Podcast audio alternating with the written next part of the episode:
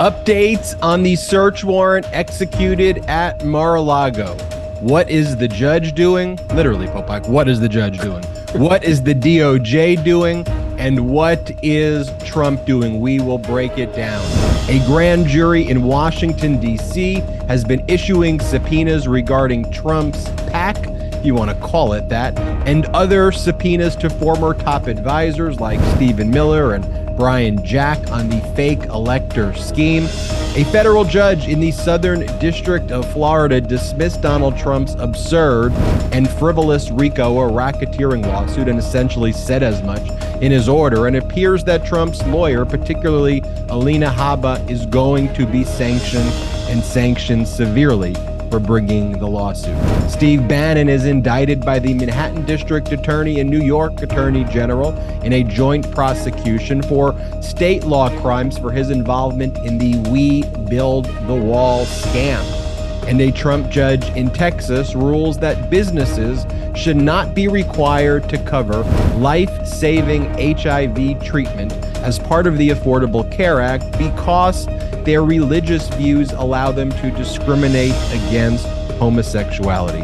How dystopian and sick is that? And a new report shows that groups connected with Ginni Thomas were involved with the submission of 51% of the amicus briefs that were submitted to the Supreme Court in other words, her radical right extremist husband, in support of overturning Roe v. Wade in the Dobbs case and ultimately the Dobbs decision.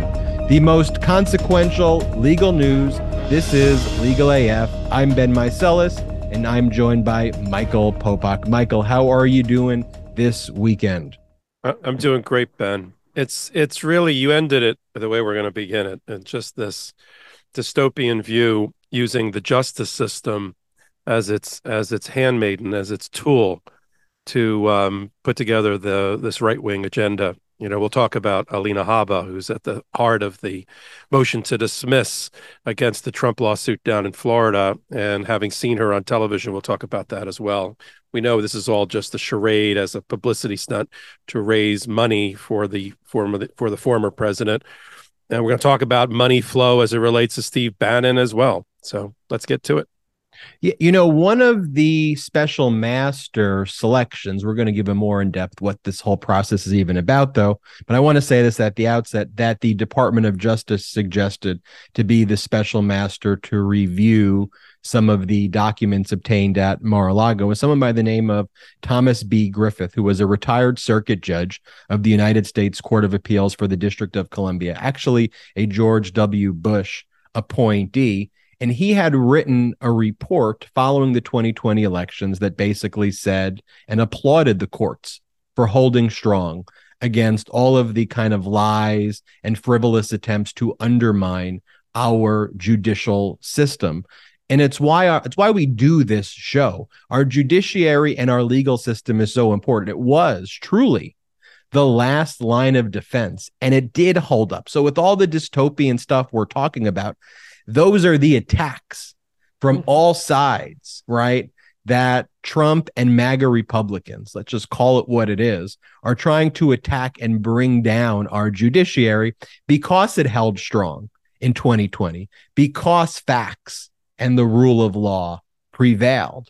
And so that's why we do this show to show that contrast, though, between this dystopian vision and manipulation of the law and when the law works and how we can preserve and protect our rule of law. So I just wanted to say that at the outset when we talk about some dystopian stuff, the system has held. So let's get right into it, Popok, and talk about the updates on the search warrant executed at Mar-a-Lago. Of course, search warrant uh, was executed pursuant to a valid search warrant signed by a magistrate judge out of the Southern District of Florida, Judge Reinhart. Uh, the search took place on August 8th. Um, a number of items were obtained in connection with the search warrant.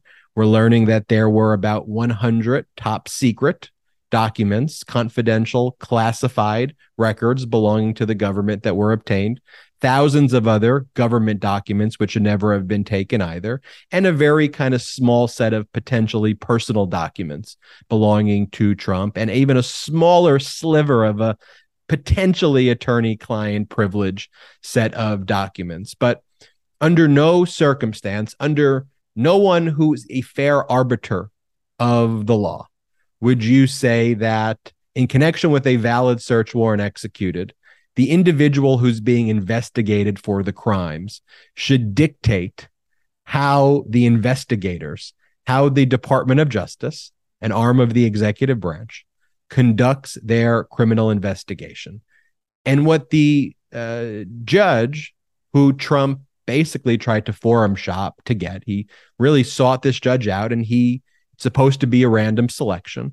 You know, we don't know how random it is. The procedure sometimes for selecting the judge is somewhat cloaked in secrecy, but it's supposed to be a random selection. But after the August 8th warrant, he does nothing and then waits until August 22nd, files this motion for judicial oversight, and he's essentially asking, Hey, I'm the one being criminally investigated, judge, but basically appoint me to control how the investigation is actually boiling down, right?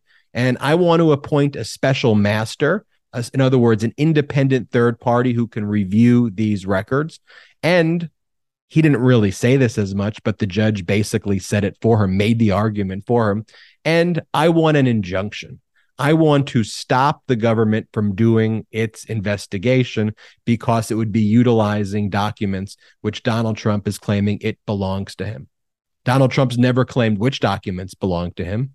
He's never denied that he has top secret sensitive classified records. He's never denied the recent reports that some of those could actually be nuclear secrets of foreign countries. He's never denied any of those facts. He simply said, me, me, me, give it to me.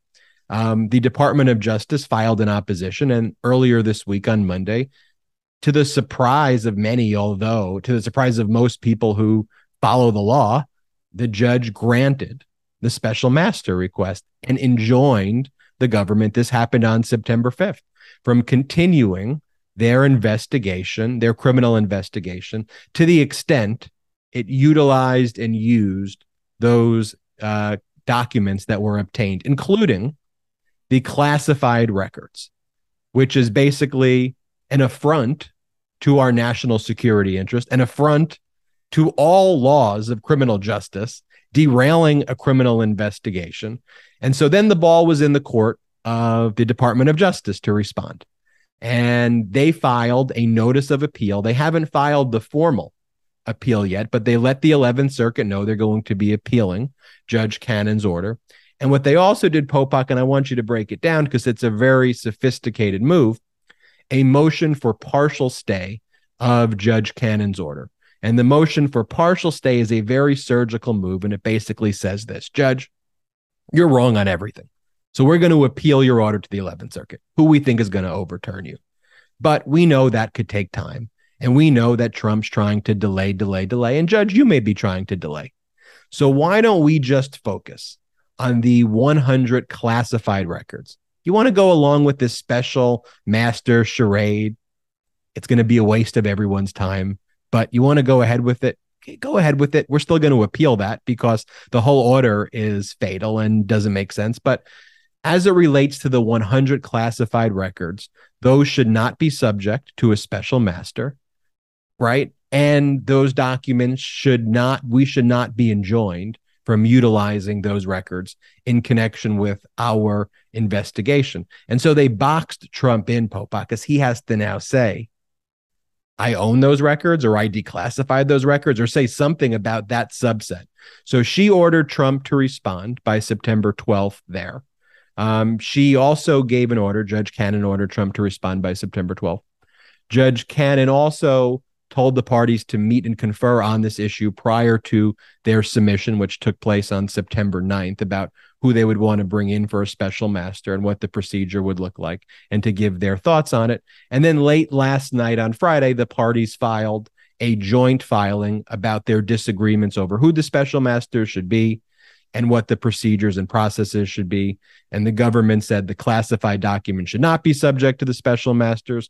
Trump said the uh, classified documents should be given to us first we should look at all of the records and then we will tell the special master what the categories are, and then the special master can make decisions and file a report to the court on which documents um, should or shouldn't be returned or what the uh, privileges exist if they exist at all. So that's the overall summary of where we're at. Let's delve into some of that, Popok, and let me turn it to you. Okay, Ben, thanks. So the the way I read the let's start with the appeal. The way I read the appeal, they're not actually appealing the entire decision. They've made a surgical decision, similar to what you and I talked about last week on the podcast about we knew they were going to appeal, but what were they going to appeal? And in boxing them in, as you framed it, or boxing her in, they're going to appeal two aspects, it looks like, of her order, and they're going to give her an opportunity to fix part of it. They're going to appeal the aspect of her order that says that executive privilege a is properly asserted by Trump and should be reviewed by a special master. They think executive privilege is off limits, not something that is properly asserted in this case over any of the documents, and certainly not something that a special master should be picking through as they go through these documents, whoever that special master is. And also, they're they're appealing the aspect of the order that enjoins or stops the Department of Justice and the broader intelligence community, the IC, which includes the FBI, from it, using the documents, not just looking at them, but using them to progress their investigation, meaning documents lead to leads in investigations, which require interviews with cooperating and maybe not so cooperating witnesses. The way the order is written and the way the Justice Department has interpreted it, Judge Cannon's order, they cannot, without violating this federal order, follow up on leads. And one of the leads that they want to follow up on with with um, uh, witnesses, Ben, is whether there are other classified and national defense and security documents located not just within Mar-a-Lago. They're pretty sure they picked that whistle clean when they did the search warrant execution, but at other locations that you and I touched on last week that are in Trump's universe. His apartment in New York, his Bedminster Golf Club, other properties. He has properties all around the world. And by using current documents with with uh, witnesses, doing a normal investigation, you'd be able to find out the extent of the national security and national defense compromise that eh, it, which they're doing as an assessment. That's one. The second thing the Department of Justice told the judge in their filing is you have inadvertently or on purpose also stopped the very thing that you said that we could do, which is continue a national intelligence, a global intelligence assessment because the same people that would be assessing the compromise of the intelligence and of our diplomacy, national diplomacy, international diplomacy, includes the FBI. You can't separate them. There's no bright line to to divide up these these reviewers of documents. And so you may have not wanted that, and you said that in your order. You didn't want to stop the continued assessment of, of whether the national security has been compromised through a national and intelligence community, but you have by by the way of your order. So you've got the appeal, which will go to the 11th Circuit again. Three random judges will be selected, six of which have been appointed by Trump. We're going to talk about one of them because she's married to one of the special master candidates that Trump has proposed. Get to that in a moment. And um, five of the judges on the panel are either appointed by Obama or um, you know Clinton or other people that were not Trump, not Republicans. Comes just to remind everybody another lesson. Your your one of your two senators, federal senators, in this case Marco Rubio, nominates someone and Trump appoints to the 11th Circuit and to all the circuits. We'll talk about that in a moment. That's the appeal. In the meantime, they run back to court and simultaneously file with Judge Cannon, as you alluded to, this 28 page or so um, uh, motion, which asks her to reconsider her order in a number of ways. Once it, it reminds her you don't have jurisdiction over this matter because the factors that a federal judge has to apply to insert herself into an ongoing investigation, one that hasn't yet resulted in an indictment or even a grand jury, um, are extraordinary. And you, Judge, have not found that those extraordinary elements are present. You talked about one of them in the last podcast, which is this callous disregard for the rights of Donald Trump. In fact, she found the opposite. She found no callous disregard for the rights of Donald Trump in the execution of the search warrant. So you don't have jurisdiction. And then the, they go on to talk about, as you you've done, and including in your hot takes, about um, the ownership, the possessory right of the person has to be present in order for them to bring a motion of this type and for the judge to find some sort of executive privilege. And again, they've reminded this judge, trying to school this judge, that Donald Trump could not possibly have a, a, a legitimate argument to possessory rights, ownership rights over classified documents. So, judge, we're going to help you avoid a reversible error. We're going to tell you that the classified documents, including those empty folders, right? Those 48 empty folders or so of classified material that we don't know where they went. We have to be able to continue to investigate that because those documents, Ben, as they said in the papers, are not just relevant evidence, they are the very object of the criminal investigation. The crime that's being alleged is that he stole the people's documents. You can't claim that the people's documents are yours and therefore can't be reviewed when that is the very object of the three crimes that he's being charged with. And then reminding her of the impact to the intelligence community assessment that she believed that she was allowing to continue, but that they can't. So you have all of that going on in the filing. They're okay. And you and I kind of picked up on this last week. They would, they did, they only, the Department of Justice only got very excited over not the attorney client privilege stuff, although they think that's a laughable argument. It was the executive privilege being asserted by Trump and her assigning a special master related to that. They think that's ridiculous. On the but they're willing to live with a special master to let them go through like personal items like the passport, things that weren't really you know, were properly scooped up by the search warrant execution, but now can be returned as rightful property um, not classified information, not defense documents, back to Donald Trump, as long as those. Which, by the way, Popok, weren't they doing that anyway with the filter team? I mean, right. They, that's there, why they don't care. They have there's a process a, in place right. that was in the search warrant, and so right. for them, it's like, okay, you want to pay someone else to do what we were going to do anyway. That was right. normal procedure, but so yeah, yeah, no, you're you're exactly right. And then the executive privilege being used against the executive branch is uh, is ridiculous. And they and they reminded the judge of that as well. But what what they're telling the judge when you when you strip all this away and that's what we do here we strip it all away is judge we'll live with your order on the special master related to attorney client privilege assertion and any kind of real personal items that he owns um, that that should be returned to them if they haven't already been. But everything else about your special master order is reversible error. And here's the the repeat reasons why, and that will go up to the 11th Circuit. Now, that's the reason why Ben some people might be head scratching. Why are they continuing the Department of Justice to participate in the judge's process of picking a special master and joint submitting um, with uh, with Donald Trump this eight page thing about the special master and what the function of the special master uh, would be if they're also appealing? It's because they're not appealing the whole thing; they're appealing a part of it, and they're willing to go forward so it won't be a waiver of their argument with this other aspect of, of the special master. Now let's look at the people that both sides have picked for special master.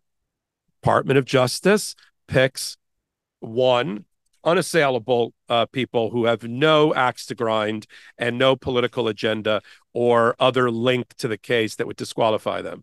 Barbara Jones, you and I talked at length about Judge Barb, former Judge Barbara Jones.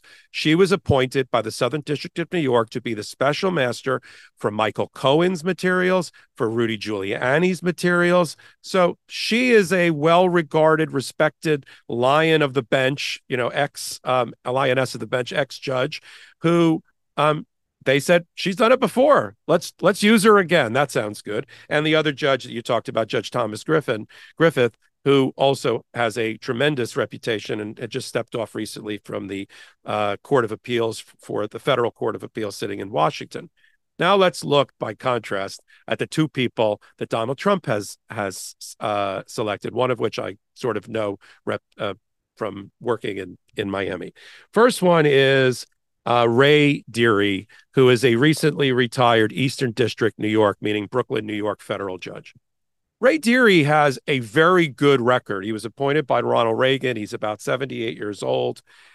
But what is the problem with Ray Dearie? It's that he is connected to Carter Page, who used to work for Donald Trump, and for which the FBI, through the the uh, FISA court, the uh, the the foreign uh, surveillance court, that Judge Dearie had been a member of, appointed by uh, John Roberts for about eight years.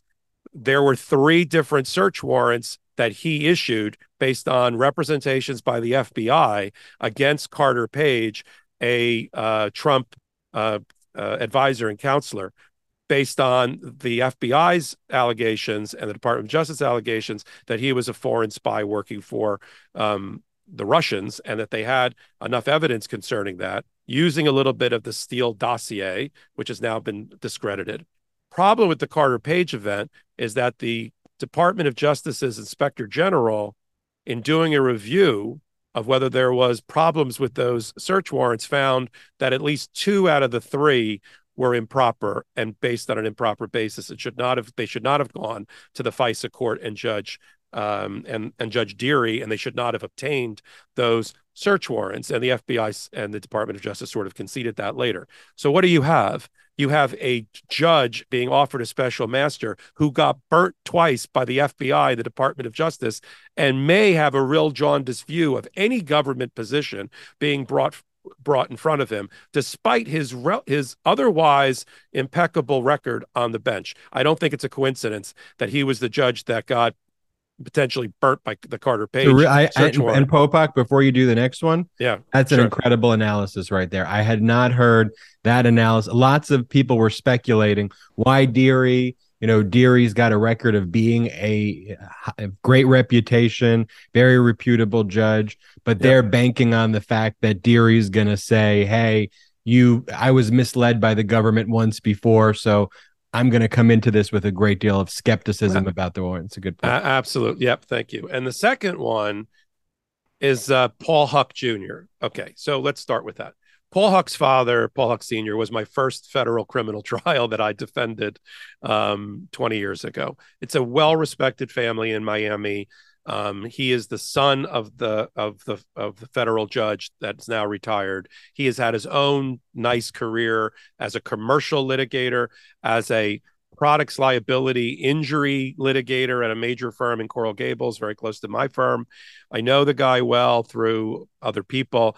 He also served as uh, Charlie Crist's when he was governor Republican then governor of Florida as his as his attorney as his attorney general at that time. I'm sorry, as his general counsel, so the, the head lawyer for Charlie Crist. And he then went to two major international global law firms.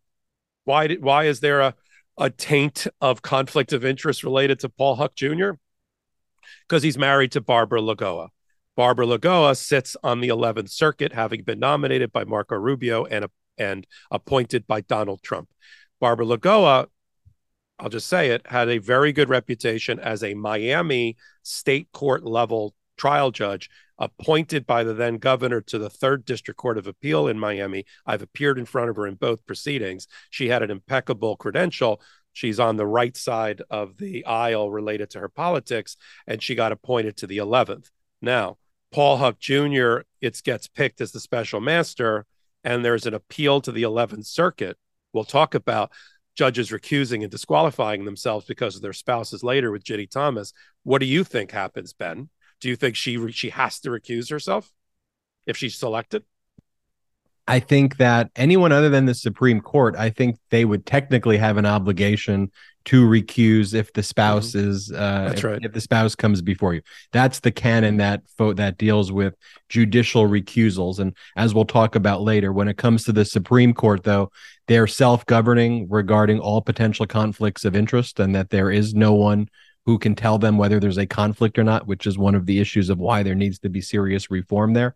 But if she follows the rule of the law, she should definitely recuse herself if it comes in front of her to the extent the decisions being made by her husband go in front of her or have a potential to go in front of her. And it seems like to the extent the husband would be appointed as a special master, they absolutely would because they'd be to the extent decisions are made or could be made.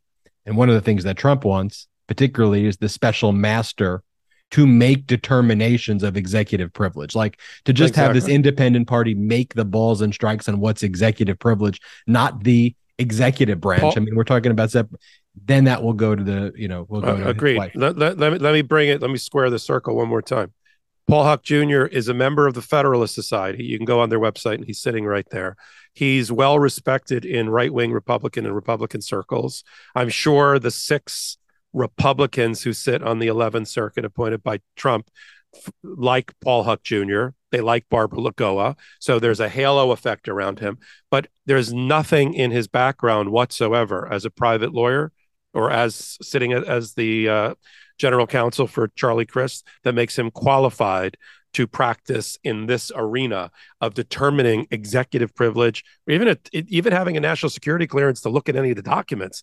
He is not, you know, I assume those are the one of the two, so that she would Cannon would pick Dearie because Dearie matches up better with Barbara Jones and with the other federal appellate judge on the other side. So if she's trying, I think Huck sort of loses, but I think that may have been done strategically, like game theory, to get her to pick Dearie. Look, they interviewed Dearie before they picked him. Now that he stepped off the bench, he just recently retired as a senior status judge. They know what his positions are in terms of this, and they they think they found a friend in former Judge Dearie, and that's why he's on their list. Let's I, am not sure what she does. I think she stops the whole special master process until she gets guidance from the from the 11th Circuit. But they, the Department of Justice, just to kind of end my breakdown of this, the Department of Justice has given Judge Cannon until the 15th to do the right thing. She doesn't do the right thing by the 15th. They're going to and stay her order related to all of these things. Um, they're going to take they're going to ask for a stay at the 11th Circuit from the three judge panel that gets appointed there. So they're kind of giving her one last chance, Judge, to avoid reversible error. Fix your order, stay the aspect of the order that's reversible, or we're taking you up to the 11th Circuit and seeking our injunction there. It was definitely when I read what the Department of Justice said to the judge, it was somewhat of a rare strong arm move to tell the judge like we're giving you a deadline judge but it, it's because there are unprecedented times with her level of incompetence and corruption where they said in their motion for partial stay you're going to rule on these classified documents. They told her. That's normally what a judge tells the litigant. They said we're going to give you until september 15th to rule on our motion for partial stay regarding the 100 classified documents, or basically we're going to tell on you and we're going to embarrass you to the 11th Circuit. And if you think you're embarrassed now, wait until the motion that we file, which is why I don't think they've yet filed their actual appeal because it's so blistering. It will be so blistering and so destructive of her credibility I think they want to legitimately give her until next week to try yeah. to reverse course and do the right thing. So she responded to that motion for partial stay, which was filed on Thursday, and she ordered Trump to respond to that by September, I believe by September 12th. So on Monday, yeah, Monday, so on, right. on Monday, we can expect Trump's filing. And now Trump's going to have to respond. What is his position? regarding the government saying under no circumstances can he control or own those 100 classified records. We got a taste of it in the motion for special master of what he's going to argue, which is he's not going to argue that they are absolutely mine because he'd be admitting to the crime that he stole them number one um and he's not going to argue what he's what he claims which has no bearing on the crimes he's being accused of because he doesn't know what the documents well because he knows what the documents are but doesn't want that to come out what they are. Um, he's not going to argue that he declassified the records because if he declassified nuclear secrets, which he's not allowed to do. In many cases, that's like almost worse. Like you just waved a magic wand and you declassified nuclear secrets so anybody can do a Freedom of Information Act request and just find out our nation's nuclear secrets. And you can't declassify nuclear secrets. But here's what he's arguing because it's in the brief, um, in the uh, in the in the brief that was filed last night regarding the special master. Plaintiff believes the government's objection to the special master reviewing documents that they deem classified as misplaced. First, the government's position incorrectly presumes the outcome that their separation of these documents is inviolable. So they're ba- so there, Trump's basically saying you can't even we need a special master to look at it because even though the department of justice is saying they're classified you can't believe them that they're even cla- we, we don't know that to be the fact. And he goes second their stance wrongly assumes that if a document has a classification marking it remains classified in perpetuity now, notice there, what does it even mean? He's not even, even saying he declassified. Of course, at some point in time, a document will not be classified 50 years or 100 years from now, but there are classified documents. And the statutes and the criminal statutes he's being prosecuted or investigated under don't require classification at all. Oh, and this one gets extra embarrassing. If any seized document is a presidential record, plaintiff, them referring to Trump, has an absolute right of access to it, while access by others including those in the executive branch, has specified limitations. Thus, President Trump cannot be denied access to those documents, which in this matter gives legal authorization to the special master to engage in firsthand review. Talk about gibberish, non sequitur, and misunderstanding law. He's not the president. It's not President Trump. He's not the president. And yes, the executive branch is the one who should have it, not the former president who stole it. It's a total inversion of the law. And if that was the case, then what? All former presidents can go and just steal documents from the executive branch. But if that's the argument, Popok, he's in a lot of trouble. I, I agree. And you said earlier when we started the segment that he didn't, the Trump side didn't do anything for two full weeks. They're not doing anything stretches back even further. And the Department of Justice reminded Cannon of that in their filing. He never asserted the executive privilege when he voluntarily um, or was compelled to respond to the grand jury uh, subpoena that they used first to get back all of the classified information. The one where uh, Bob, you know, taped up a folder with you know like masking tape that said you know top secret documents enclosed and said this is it we did it all it's all in this one little folder. They said, You never asserted executive privilege then. It's a little late and disingenuous to say you think in in honesty that you that uh, that executive privilege oh, applies. Oh, you're so right. The search warrant was needed because right. they lied to a grand jury right. subpoena. And in and in response to the grand jury subpoena, what would they normally do? What would you do? What would I do for a client? You would say objection, executive privilege, attorney-client privilege. We're not turning over. Move These, to quash the uh, the the subpoena. And and for the judge to be like, well, you disregarded a grand jury subpoena, and now I'm going to allow a privilege that doesn't exist to be asserted where you're claiming to own documents that belong to the executive branch as a private citizen. It's just such bad law, and we'll see what happens next. So we'll keep you updated. The next filing will be September 12th. The one last thing I, I want to. Oh, you, yeah. you, say it, and then I got one last thing. oh, the one last thing I wanted to point out about the judicial master filing or the mm-hmm. special master filing is the government wanted Trump to pay for it all because he's the one requesting it. And Trump wanted to split the costs 50 50 and have the taxpayers uh, pay 50% of his bill. That's the last part I wanted to say. Popeye. Yeah, no, Round it's, it out. Again, uh, uh, yeah. I want to just leave it on this. Judge Cannon has a primary fundamental misapprehension of the crimes that are charged in this case and the documents that are are evidence or or the object of those crimes. And it's like the old joke about you know she got off on the wrong foot and never caught up. You know like you're doing a dance choreography and you just start off on the left instead of the right and then you're sort of screwed for the whole choreography. She does not understand and the department of justice had tried to has tried to teach her in in three separate briefs that the documents that are at issue, classified documents, these 100 documents that we've now identified, are not just evidence. They are the very object of the crime. It would be like the gun in a murder. They picked up the gun in the murder, and she's saying you can't use the gun that you picked up in the murder because you got to do a special master and all this other stuff. The documents are the crime. The documents are the crime. So you can't use a special master to go, you shouldn't be using a special master to go through, and you certainly shouldn't be stopping an active criminal investigation that has national security, real time implications with a national intelligence assessment, stop it in its tracks because you want to play some kabuki theater of a special master to placate the Federalist Society wing of your party.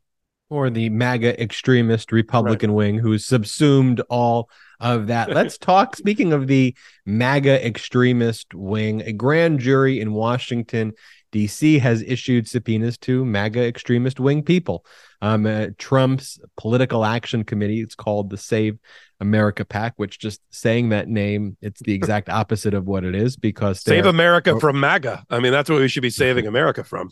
Um, and also, there have been other subpoenas that were issued to Trump's former top advisors who still work with him. Stephen Miller, who was a top uh, policy advisor who wrote speeches for him. Brian Jack, who was the former political director in the Trump White House.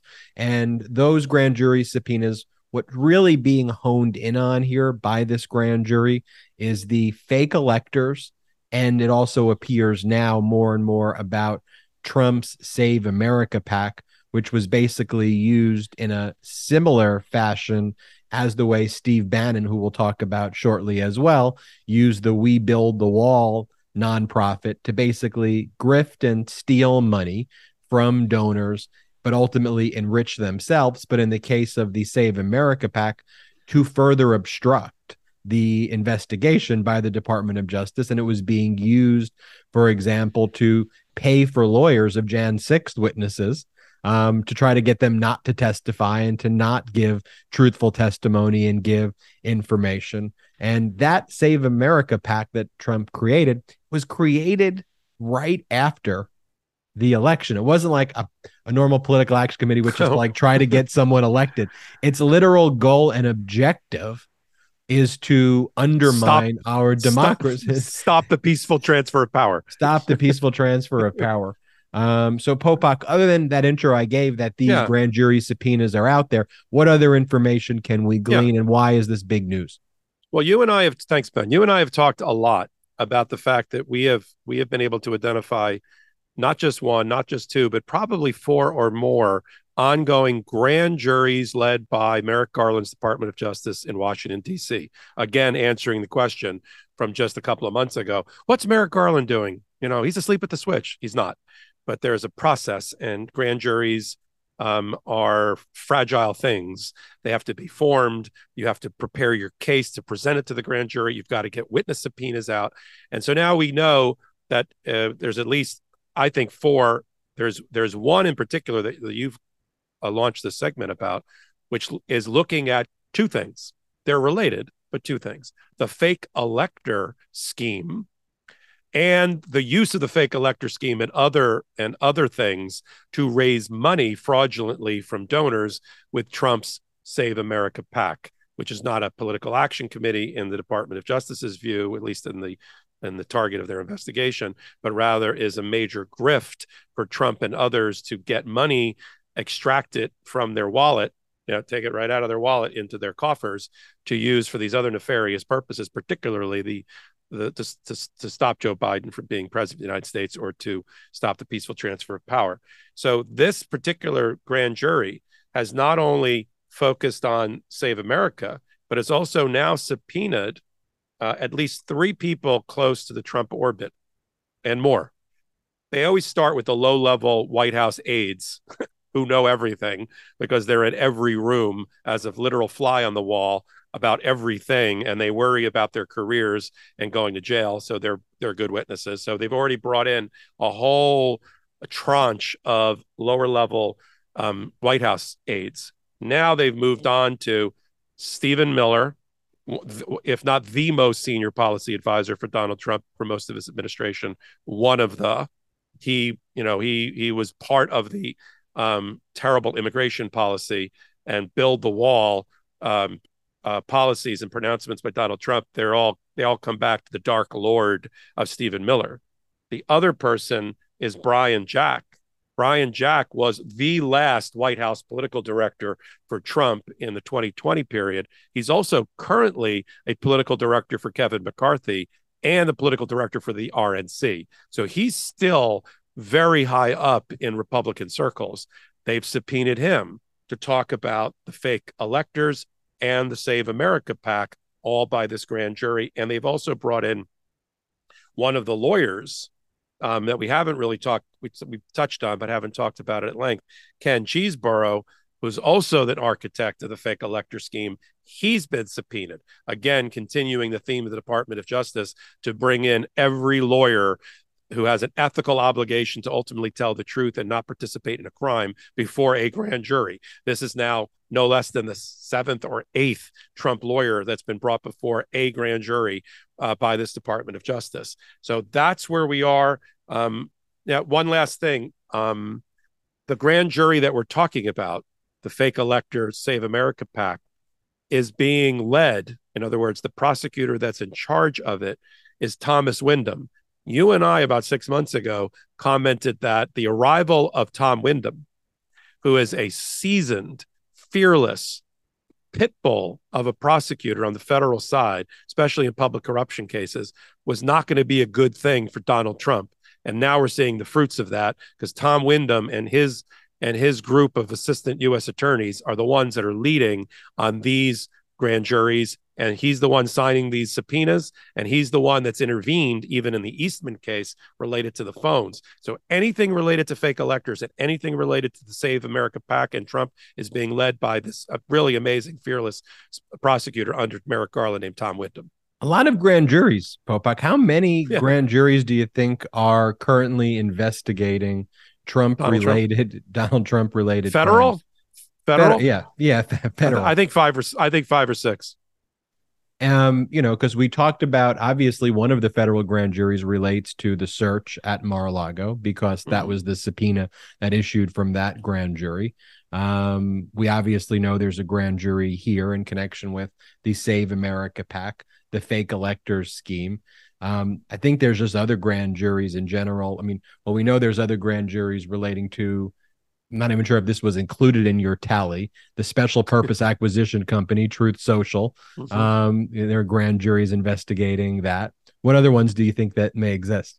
Um, I think we got the fake. We just we, we I think we yeah. did a good rundown. We got the fake electors. We've got the Save America PAC. We've got other aspects of Jan 6, Six, yeah, and what and what happened on the ellipse and the rally and all of that. I think is being handled by another grand jury um, and then the one and then the one that you just talked about. So, look, it's a uh, it's a good day for democracy, and it's a good day for as you kicked off this podcast today about the last firewall against the burn down and the toppling of democracy is a properly functioning Department of Justice led by somebody like Merrick Garland and not Bill Barr. We'll talk about him later, and a court system, though infiltrated by Trump appointees, some of which most of which have come out with bizarre activist judge rulings that um, have no basis in constitutional law or history, some of which have done the right thing, like we've talked about Judge Nichols against uh, Steve Bannon in the in his other case related to the department related to the Jan 6 committee's uh, subpoena.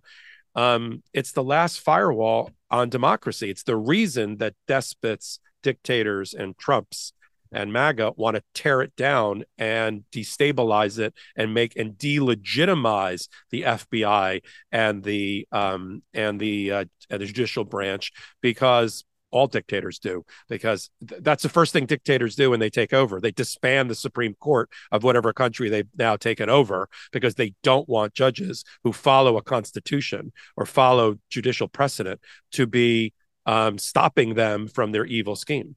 That was why one of Trump's what he ran on actually in 2016 and what Hillary Clinton was saying to everybody is look, he's attacking the judiciary. He'd attack them personally, he'd give xenophobic attacks on them. and it would attack the judges by name, would dox them. It's one of the tactics Steve Bannon would use as well, trying to undermine the legitimacy of actual law and order and replace it with a MAGA extremism um, and corruption. And speaking of Steve Bannon, Steve Bannon was indicted this week in a joint prosecution by the Manhattan District Attorney's Office and New York Attorney General's Office for state law crimes based on his involvement in the We Build the Wall scam. Two of the founders of that We Build the Wall scam had already pled guilty in connection with the federal prosecution. Steve Bannon was federally prosecuted for wire fraud and other related crimes, but he received a full pardon from Donald Trump in connection with his involvement in that scheme on January 19th, 2021. Steve Bannon then filed a motion to dismiss the federal charges, which had to be reluctantly granted by the district court out of the Southern District of New York. And she mentioned in her order that a pardon is an admission of the crime.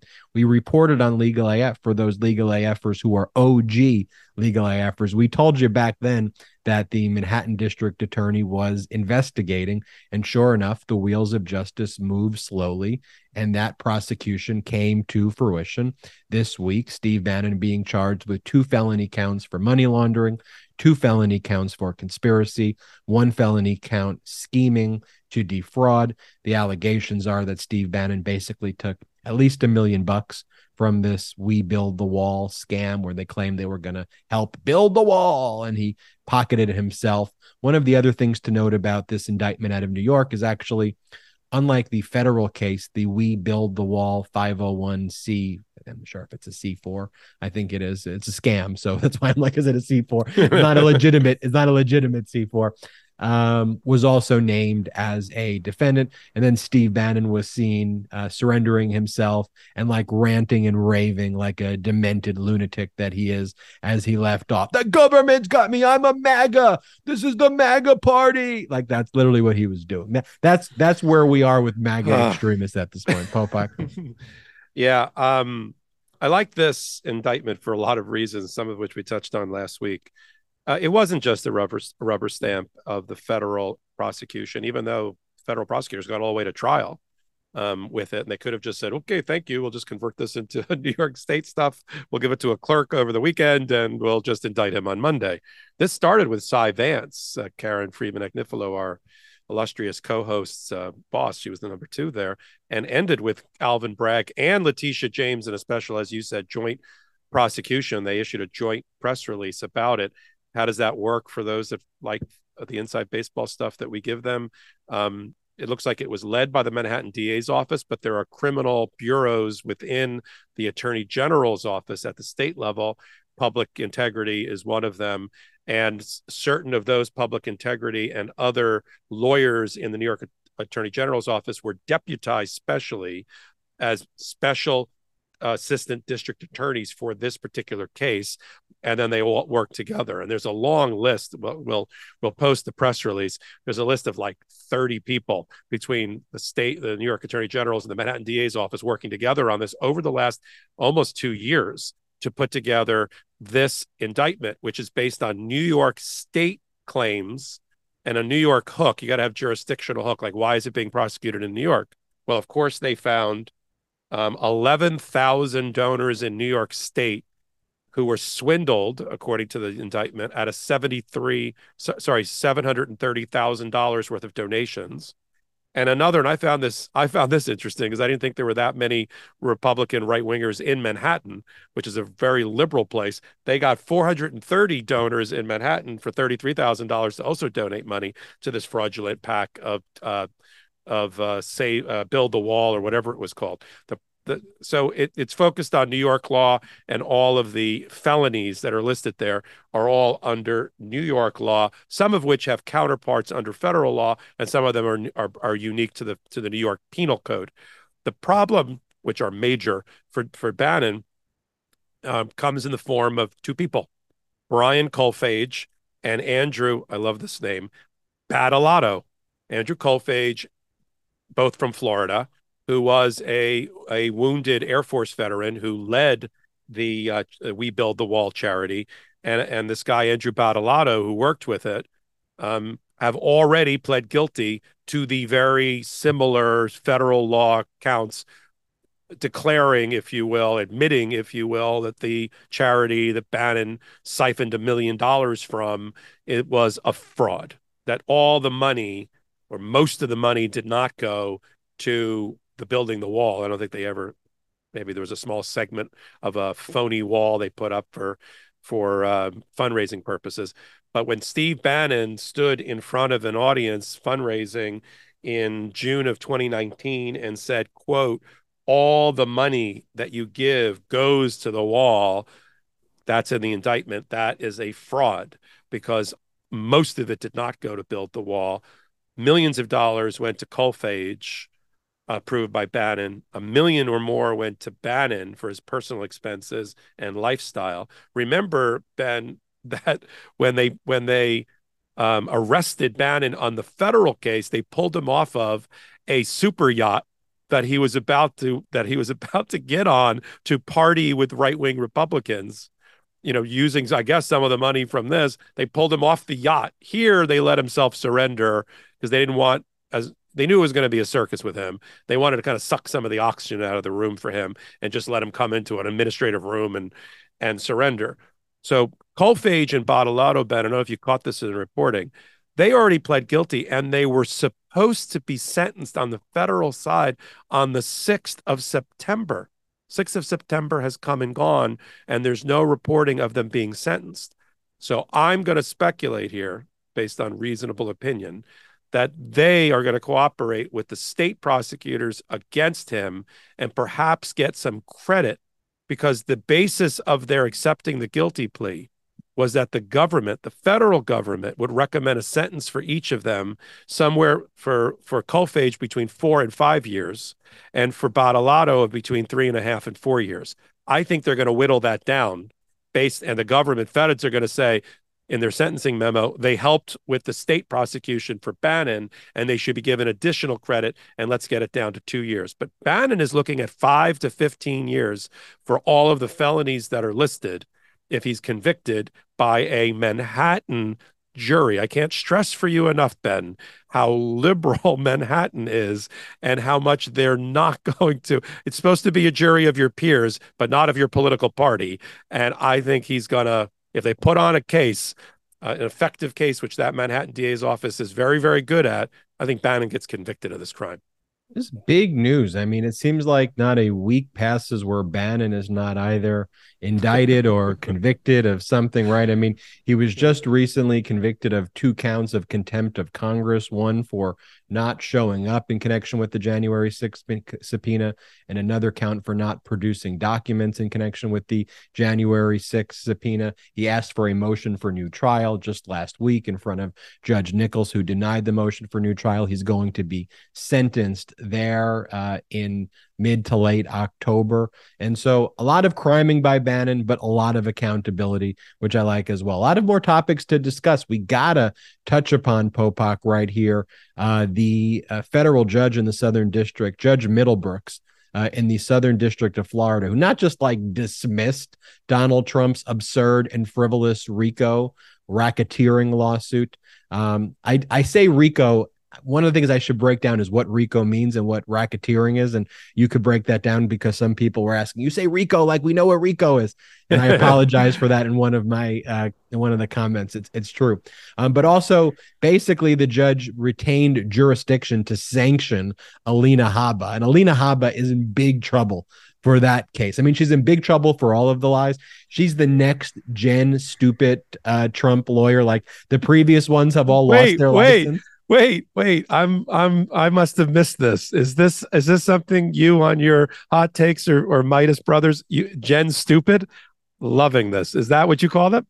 Yeah, it's it's just it's the next gen stupid. I mean, you had the you know you had the elders you know, Giuliani yeah. and Sidney right. Powell, like right. they've either all lost their licenses or disbarred, yeah. like the boomers dealing with it. Right. And now, and now, you know, now Gen, whatever am I, millennials or whatever, they've come in and they've go, oh, you know what? I've seen, you know, the crazy thing is like, if you're Alina Habba, you saw Giuliani fart on Jenna Ellis and you saw them all lose their license, you know, and, and all of the issues that they're going through if they didn't lose their license. But a lot of them are being investigated, disbarred, all of that. And then for you to go, you know what? That's what that's for me. That's what I want. Is really, really, really, you know, an incredible thing. It makes it worse almost than than the first gen. The second gen watches the first gen and then go. At least the first gen, he was potentially still the president at first. You know, I mean, you know, so, so the second gen, the worst. So this Judge Middlebrooks, he's a Clinton appointee, very experienced judge, has incredible reputation in the court. Um, Trump files this RICO racketeering lawsuit against Hillary Clinton and Mark Elias and Peter Strzok and Fusion GPS and James Comey and basically everyone that he rants about. This lawsuit was filed in March of 2022, and the lawsuit looked like his like crazy demented social media post. It was like 118 pages. You couldn't even make sense of what it was even trying to say or allege. Like poorly written, no basis in law outside the statute of limitations if you can even construe a complaint because all this shit he was saying in this complaint filed in March of 2022 he was railing about back in October of 2017 he doesn't establish the elements for any of the alleged conspiracies or RICO claims that he's making. He's just using words like wire fraud obstruction but like not tethering it to actual legitimate acts um, and kind of the same rollout for all of these Trump lawsuits that we talk about. The media covers it as Trump's filing this lawsuit against Hillary Clinton relating to the Russia hoax, right? Like total bullshit. They, they that's how the media covers it. Alina Habba goes on Hannity and talks about this is the greatest lawsuit we've ever filed. We're going to win. But what's going on behind the scenes? Well, they try to disqualify Judge Middlebrooks. And why did they try to disqualify Judge Middlebrooks? And this is where this all ties together. They were trying to forum shop this case when they filed it in March of 22 to get who? Judge Eileen Cannon. Cannon. They filed the case in Fort Pierce, even though he lives in West Palm. They couldn't make that same filing for the motion for judicial scrutiny, whatever the hell they called it for the search warrant, because literally the house was in um, West Palm. It just happened to get assigned to Eileen Cannon. But here they were fishing for Eileen Cannon. They filed it, they wanted Cannon, and it just happened to get assigned to Judge Middlebrooks. And when it got assigned to Judge Middlebrooks, they filed a motion to disqualify Middlebrooks to try to get it back into Cannon's court. And Judge Middlebrooks, in real time in April, before any of this news on the search warrant, called it out in footnote three of his order denying the disqualification. And he goes, Look, I know what you did in this footnote three. He goes, I know what you did. You filed in Fort Pierce because you wanted the judge that Trump appointed. He was kind of warning us then about this judge, and no one really picked up onto it because we didn't know how corrupt she was until this search warrant occurred in August 8th. But he was warning us back then. So he ruled to dismiss with prejudice all of the defendants who Trump sued in this RICO claim who filed merit based arguments, either that they, the claims were barred because the statute of limitations. He found, yes, they're barred by the statute of limitations. And even if the statute of limitations didn't bar it, you didn't assert any RICO claims. You're just basically ranting and raving and whining. And this is not a real lawsuit. And in the harshest of terms, he basically said the judge that this is not a good faith filing and the judge uh, retained jurisdiction for sanctions basically inviting the defendants who were sued to go after Alina Habba. Alina Habba doesn't make her case any better. She goes on Fox last night and basically says, yeah, it was probably I shouldn't have filed the lawsuit, and you know, you know, and and but I, it was so important to me that I file it. But she basically torpedoed herself and put the grenade on herself to protect Trump. She goes, "Yeah, Trump told me don't file it, don't file it. like you're going to lose you you're going to I'm speaking to you Alina Habba. You're going to lose your law license. Like you're hmm. next. Like you are an idiot. Like oh, you're doing this for that per- he's throwing you under the bus in a second. I think she's been frankly, I think she's been auditioning to be a talking head on Fox News when her legal career, which wasn't wasn't anything to speak of before goes down in flames off of this and they'll hire her you know because they're okay with that so so off to middlebrook off to middlebrooks um as i've said before like him a lot as a jurist, as an impartial arbiter.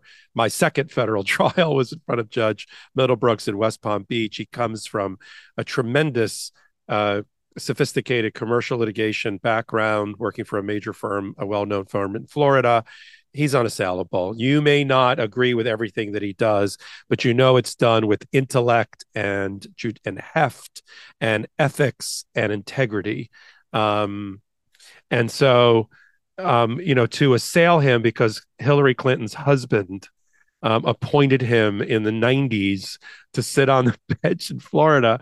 And that's the reason I love that footnote you just reminded me about in April, where he said, well, well, I'm I may be a Clinton appointee, but you're trying to get it to a Trump appointee up, uh, you know, one of my brethren, the lowest senior person on the totem pole in um, the Southern District up at Fort Pierce. I love that that that finger wag, and we'll come back to a finger wag. The judge said, "Look, I gave you two chi- two bites at the apple to get a complaint survive a motion to dismiss, which is the fundamental pleading standard that you have to use in federal court."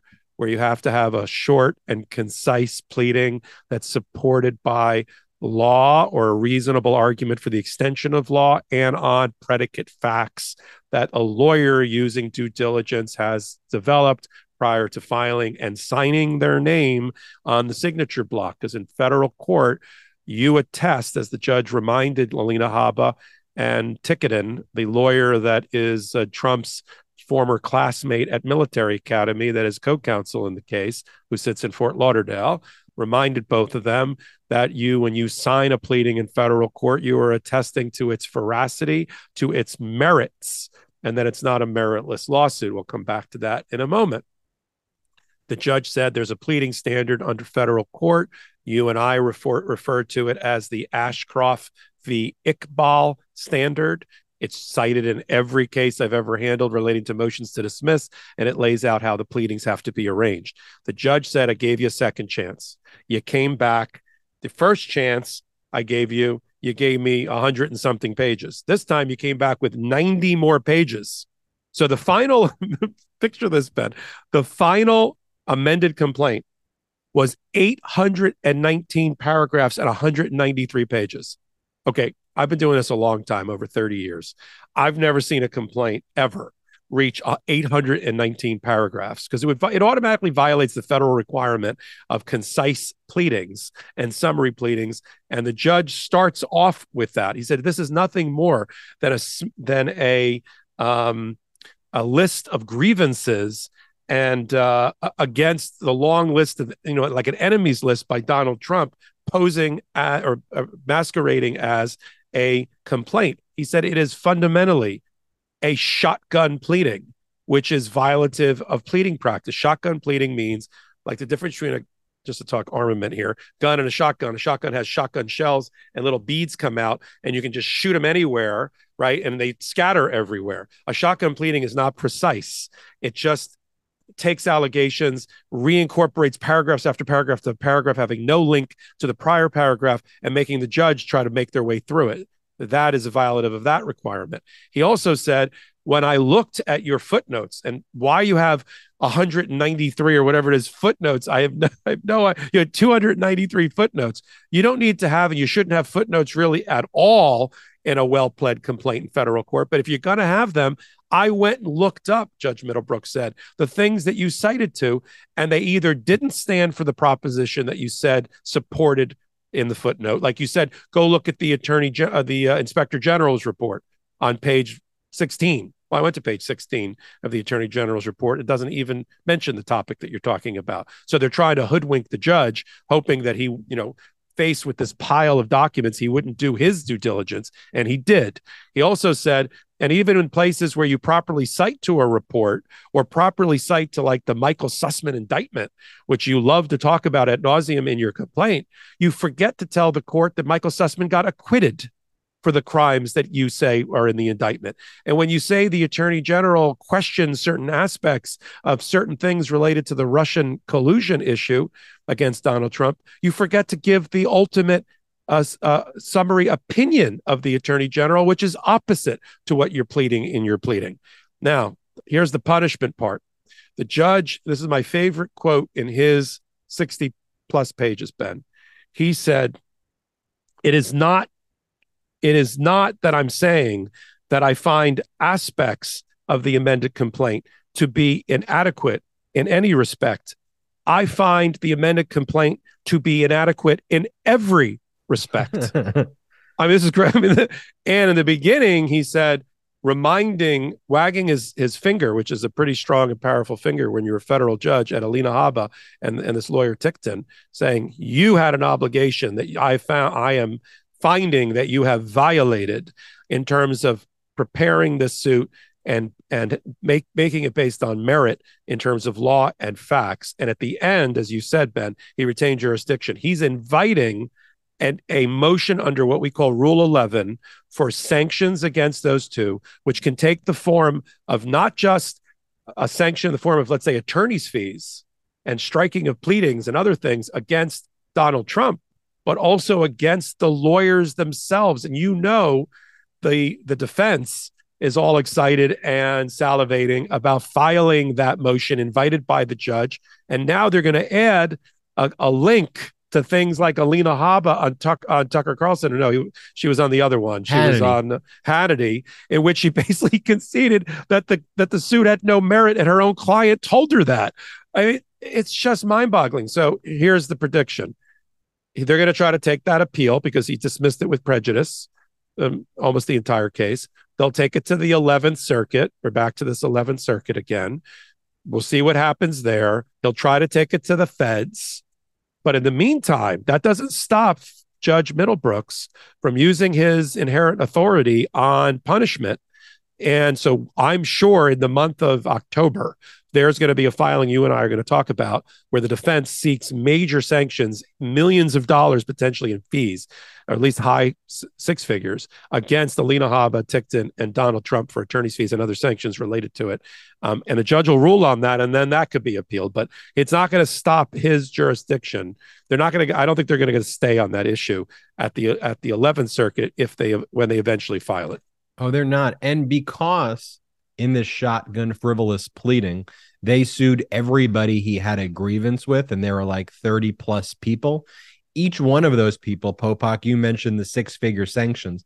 Each one of them will be bringing six to seven figure sanctions times 30. So we're probably going to see at least 15 or 20. There are some people who are just going to be like to their lawyers, look, whatever. Like, let's just, we don't even want to be intertwined with this person in anything. So just don't worry about it. Let, let, let sleeping dogs lie. But there's going to be a lot of people, like I can assure you, I'd be I'd be surprised if this was not the case that Hillary Clinton, Peter Strzok, Fusion GPS, you know, are those types of people are going to file sanctions motions and their lawyers probably spend hundreds and thousands of dollars. So she could be looking at several million dollars in fines, which will likely bankrupt her. Um, will be the least of her problems though going bankrupt. But hey, you know, that's the company that you keep. They all go bankrupt. Um, hey, have you visited store.meidastouch.com? Store.meidastouch.com. Get the best pro democracy gear, the best legal AF gear at store.meidastouch.com. And Meidas Touch just got a new Patreon page um, where you could become a producer of the Meidas Touch podcast. Just go to P-A-T-R-E-O-N dot com slash Meidas Touch. That's Patreon dot com Meidas Touch postcards from the brothers, exclusive behind the scenes footage, special bonus episodes of podcasts at patreon.com slash Meidas Touch. You always say, how could we support you? How do we support independent media? That is one of the ways. Still have a lot to discuss on this episode. And this episode is brought to you by one of our partners, Athletic Greens with so many stressors in life, it's difficult to maintain effective nutritional habits and give our bodies the nutrients it needs to thrive. Busy schedules, poor sleep, exercise, the environment, doing 20 breaking news episodes a day, all of that can lead to the need for some great nutritional uh, results. And that's why I take AG1. A lot of you always ask me, you say, Ben, do you get tired? You do all these breaking news updates. How do you do it? Well, one of my secrets truly is AG1. Popok can vouch for it. He sees me drinking the green juice every day. All I basically do is I scoop up the powder. I put it in the bottle. I put water in the bottle. I shake it up. It's a green superfood blend. I drink it and it tastes great. Um, it's cheaper than my cold brew habit.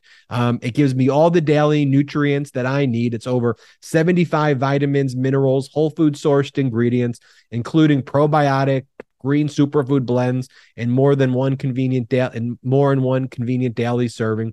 Special blend of high quality bioavailable ingredients in a scoop of AG1 work together to fill the nutritional gaps in your diet, support energy and focus, aid with gut health, and support a healthy immune system. And it's lifestyle friendly, which I love. And so if you're keto or paleo or vegan or dairy free or gluten free, it's for you. It contains less than one gram of sugar. And for me, it's affordable, it tastes great, and it gives me the energy and it makes me feel great. I used to do gummies and all of these pills and not working for me. I need it done easy. I need it done in the morning. And boom, I need to start my day strong so I can deliver the best news from you. And all of the legal AFers and Meidas Mighty who have tried athletic greens, what I love about it, they've given me such positive reviews, Popok. They've all said, This has actually been great, Ben. You're not lying to me. This has made a difference in my life. And I told him, I said, Yeah, I'm not just selling stuff that I don't use and that I don't like.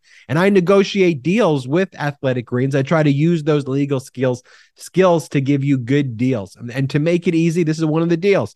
Athletic Greens will give you an immune supporting free one year supply of vitamin D and five free travel packs with your first purchase.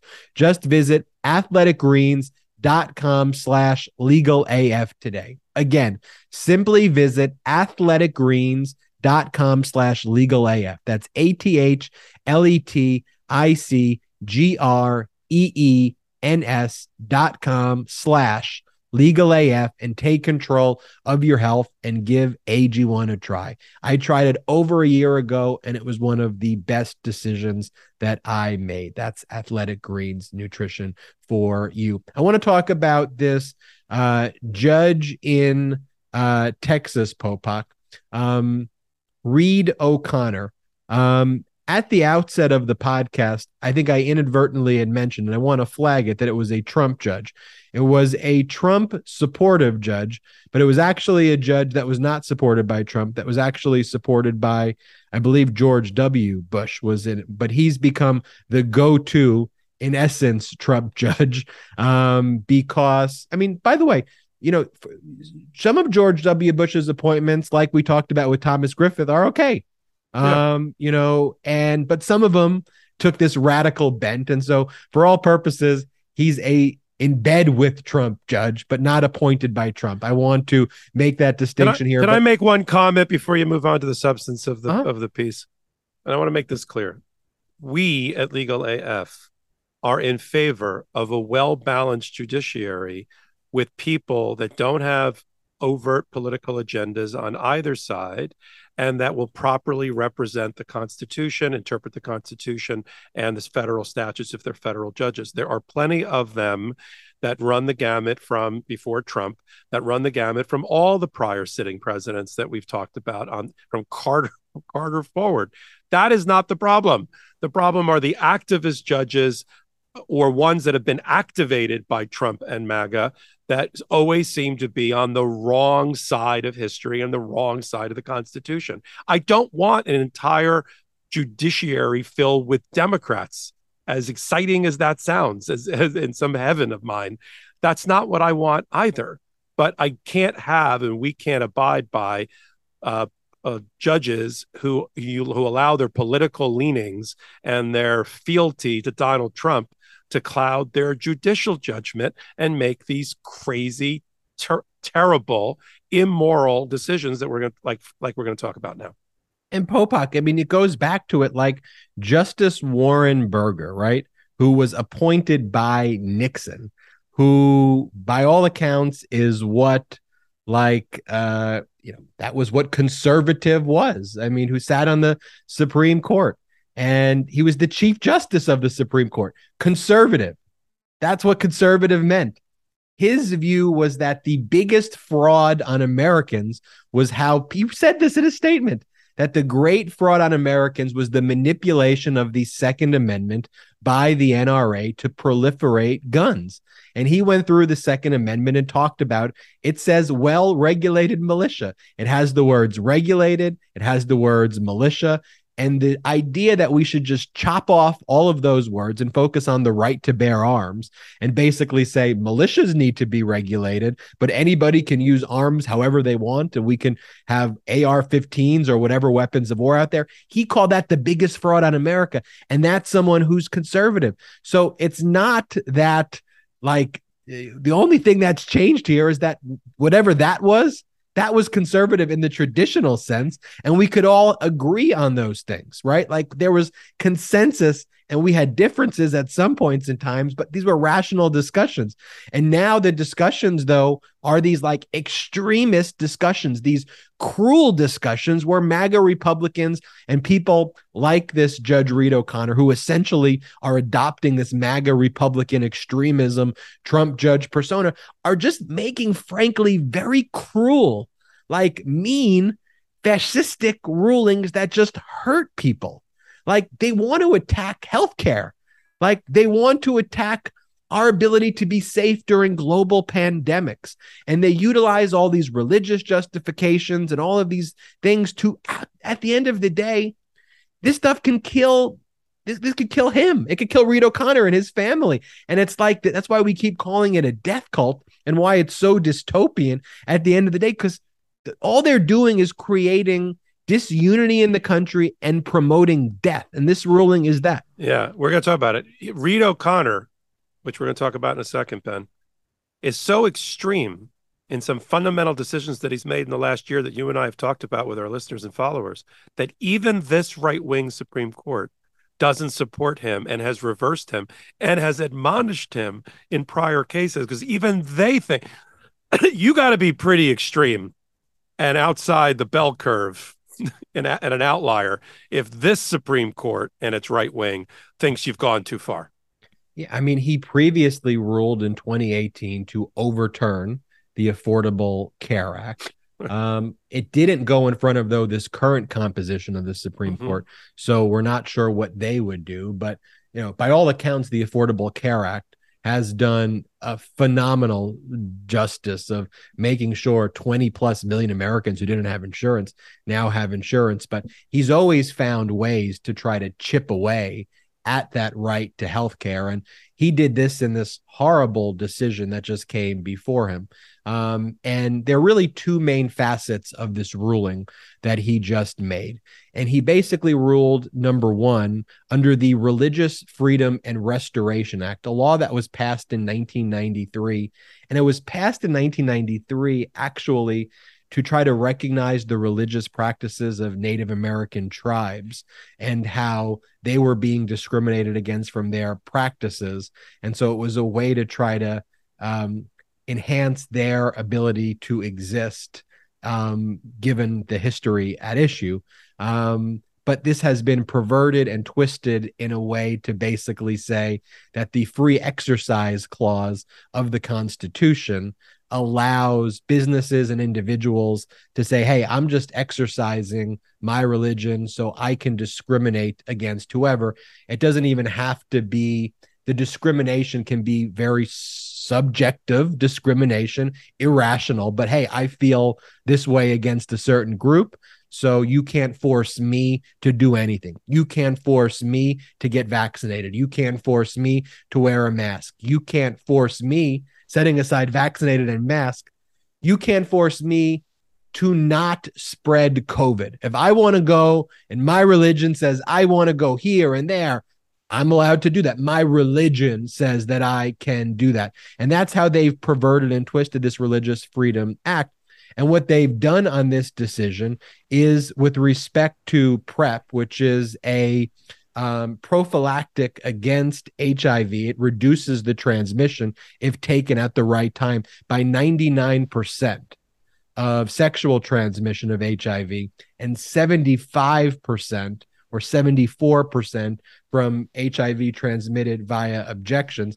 And it's one of the things that were covered under the Affordable Care Act that was uh, recommended by a, uh, a specific board. The board, which is known as the U.S. Preventative Service Task Force, which makes the recommendations uh, of what should be covered and what shouldn't be covered as mandatory things that need to be covered under the Affordable Care Act.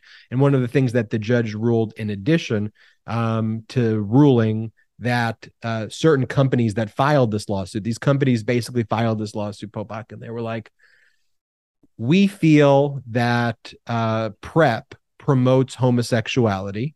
And as a result of this life saving medication that we think promotes homosexuality, we don't want to cover it under our plans. And so uh, the law shouldn't be applied to us if that's our view. And the court said, this is what the judge said, you're right. You're right. And the judge said that the government didn't have a compelling interest in trying to reduce transmission of HIV. That's actually what's in the order, that the government does not have a compel because the government could rebut the religious interest by showing their own compelling interest in health policy. And the court said, no, you haven't showed a compelling interest in that.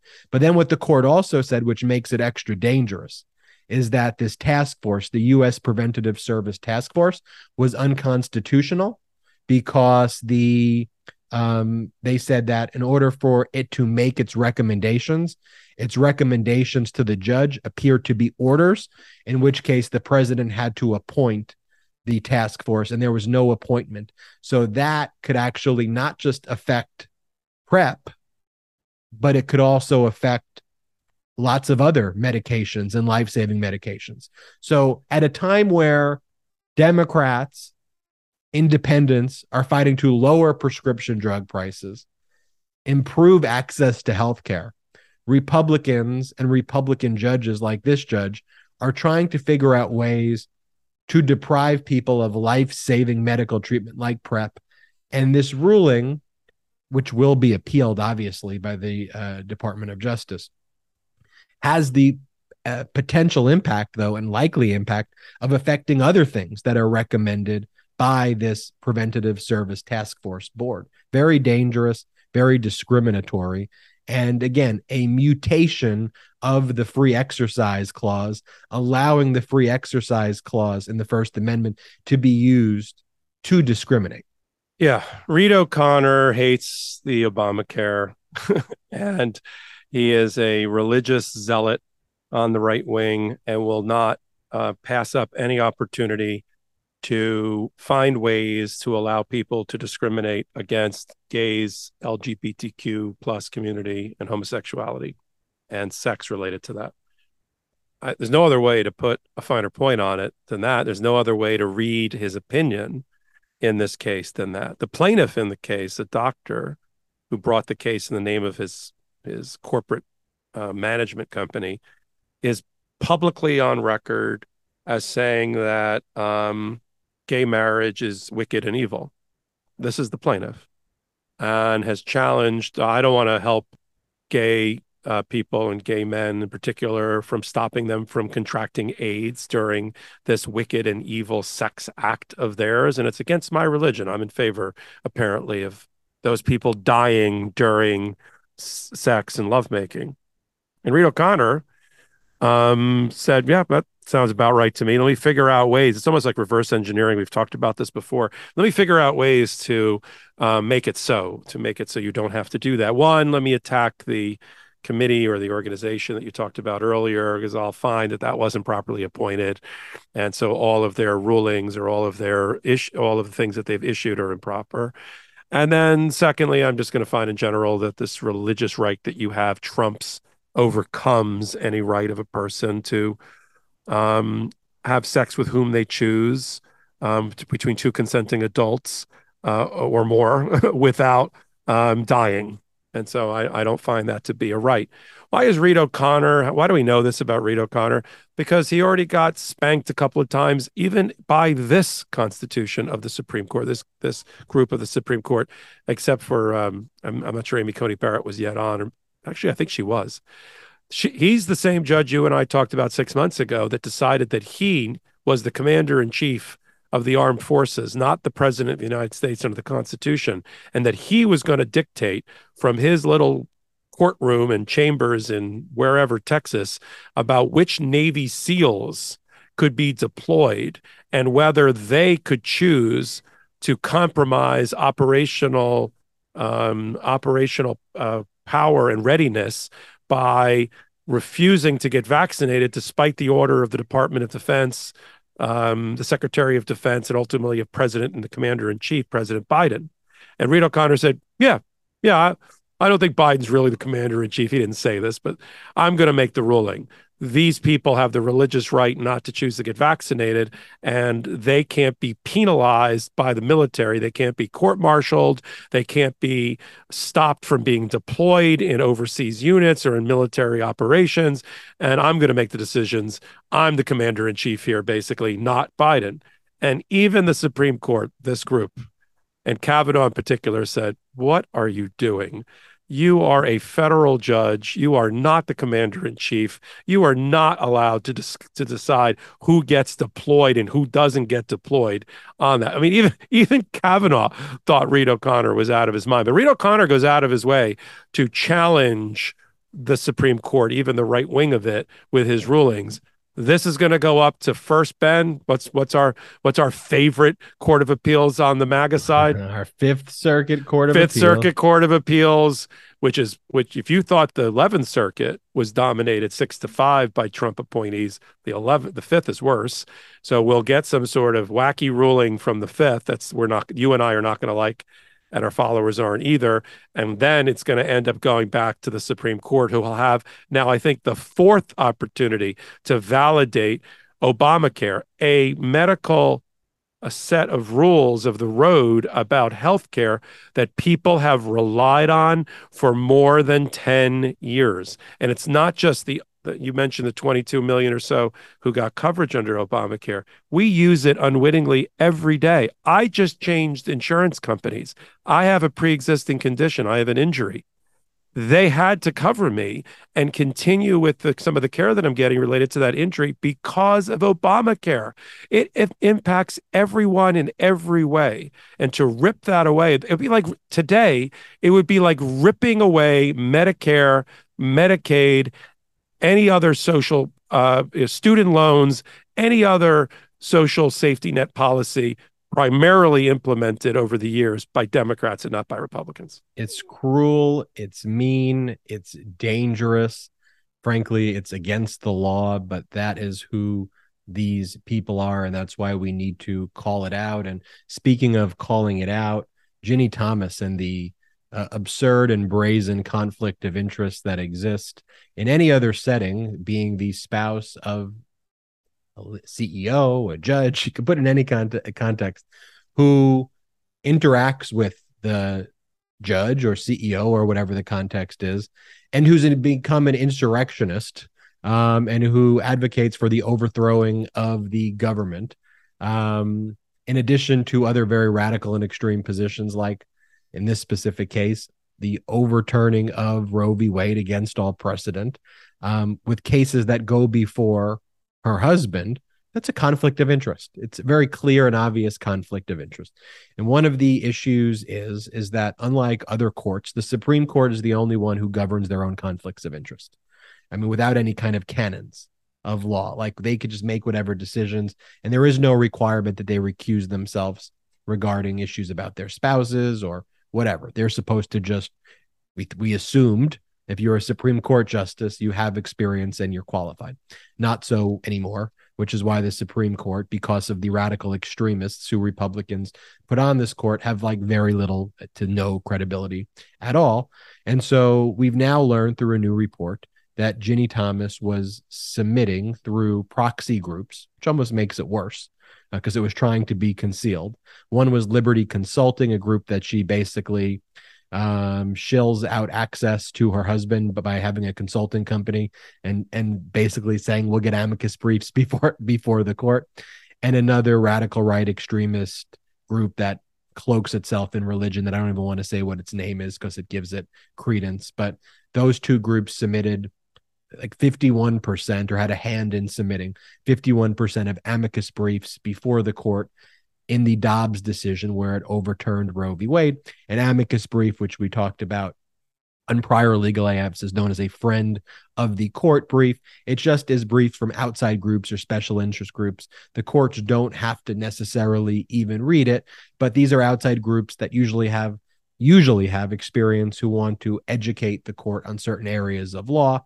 Um, and here it's basically the wife of one of the justices who ruled against uh, a woman's right to choose and overturn Roe v. Wade, essentially through the groups that she controls or is affiliated with or has leadership positions, telling her husband and her husband's supporters on the court how to rule.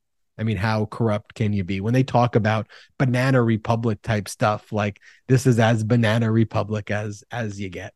It's it's bananas. Um but you this I know this came out as like breaking news but you and I covered this very thing about five or six months ago. I actually, with you, listed about six or seven different organizations that Ginni Thomas either founded, is on the board of, is an executive of.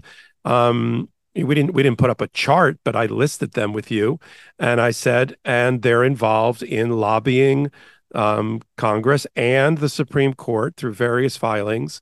Um, I think the new reporting is just they sort of put it all together, pulled the 74 amicus briefs that were filed before the Supreme Court related to the abortion right, whether it was in Dobbs or any of the related cases related to Dobbs, like the Texas case, SB 8, and found that 38 out of 74 of them linked back to Ginni Thomas.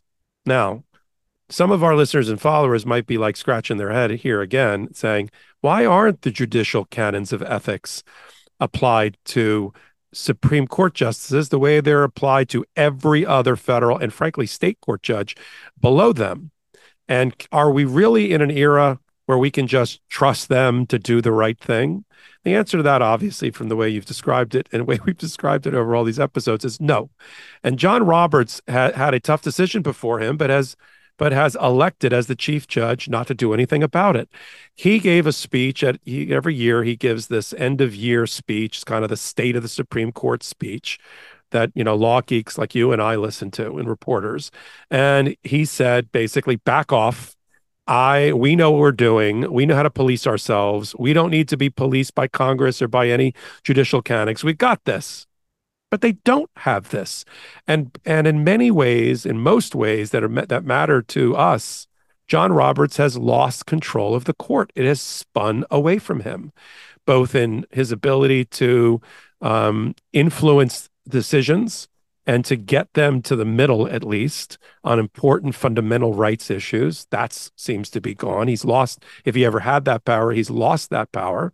And his ability to um, uh, to govern and legislate the ethics of his fellow um, uh, Supreme Court justices. We saw he has no power because of what happened with the leak of the Dobbs decision, which apparently they're still investigating to try to get to the bottom of who leaked it. I, I, I mean, I can't believe it's taking this long to figure out who gave, who took it from the printer in draft and sent it out to a reporter. But you know, he said, oh, "We got this. We don't, you know, I'll open up my own investigation." But again, there's a there's a ethical set of breaches that are going on within his, and he has to take responsibility and ownership for this. His Supreme Court. He's lost control of Clarence Thomas as a trustworthy colleague. Um, he can't trust Clarence Thomas to do the right thing and to step down and to recuse himself from places where his his wife um, or he particularly have have connectivity and therefore bias. And therefore, he should be wholeheartedly willing to accept, you know, instead of self policing, at least the adoption of a set of judicial canons that apply to the Supreme Court, whether you're left, right, or center. Why would Ben, why would he object to that? You know, because the traditional view, his role as the Chief Justice is to protect the space in the separation of powers, right? So he views that as the goal, but what he doesn't realize or doesn't appreciate is that not only has he degraded the separation of powers of, of what the court is, but the court is in an arm, is now an arm of an extremist movement. And the perception of the majority of the public, an overwhelming majority, is that the court is so far extreme. It is not reflective anymore of what the American people want. It's a kangaroo court. And so those traditional notions of protecting judicial independence and guarding it, they just don't apply anymore. They don't apply anymore. And the same way he's lost control of his court is still what's informing his kind of weak decisions here to not course correct and take any of the right actions and to speak out against the court. You know, and it's kind of that obsequious, you know, weird kind of republican thing that we've seen over and over again is that the moment you like yell at them and you act like a bully like they just like give in like and that's why like trump like being mean and yelling at them They're like so why'd you do it? And they were like well he yelled at me and he was mean to me. And it's like we've seen that a lot of like very credible republican people who have just gone along with it because they just didn't want drama. They wanted to go to the golf course or their golf club or play racquetball and just protect the privilege of like ah oh, we'll deal with it. It's not serious. Whatever. Yeah he's crazy. Blah blah blah blah. But they became complicit with that mentality and he kind of seems like he's from that ilk and that yeah that kind of skewed weak like mindset yeah i totally agree with you i think that he's playing and and biden was accused of this politically until recently when we got to dark dark uh, uh brandon. Uh, brandon is that he was playing from an old school playbook of unity and I'm gonna I'm gonna be Father Joe, Papa Joe, and I'm gonna bring everybody together. Now that he's taken the gloves off and he's really going after the MAGA Republicans, not just starting with the recent speech, but before that, Roberts plays from that same playbook. He's like this genteel judges who have lunch and putter on the golf green and make these amazing decisions together. It's lost. Even Clarence Thomas, the person who's out of control the most, the most out of control, has said over the summer in those speeches that you and I covered, basically the gentility and and amiability of the Supreme Court, where a Scalia and a Ruth Bader Ginsburg could be bosom buddies, but not not when they wrote their opinions, is gone. And you know the leak of the Dobbs decision reflects that. I mean, talk about the you know the the thief, the the the uh, wolf in the chicken coop calling out problems in the chicken coop. Where's Roberts? Roberts, who, who again does not want to soil himself um, uh, or, or soil his hands with, with admitting that he has an ethical problem with his current group and could solve it by adopting judicial canons that apply to them like that, um, is playing playing on a different playing field than the sharp elbowed right wing MAGA Republicans are playing on, and he's losing. And the one thing that I would add just to conclude this great episode of Legal AF, though, is one of the big differences, and you mentioned Biden and Gentile and all of that. What's become clearly evident is that Biden had a plan and Roberts doesn't.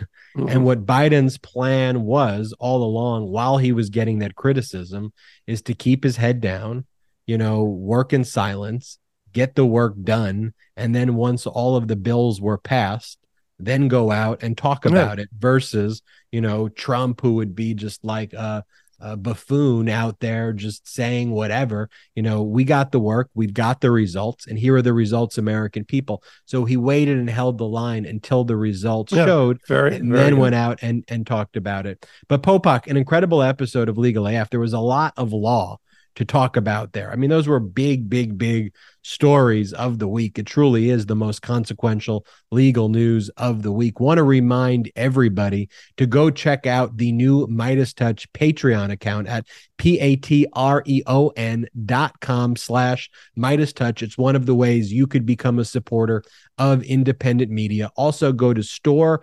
com and get the best MeidasTouch gear. Another way you can support independent media. And finally, make sure that you support our sponsors. Go to athleticgreens.com slash legalaf.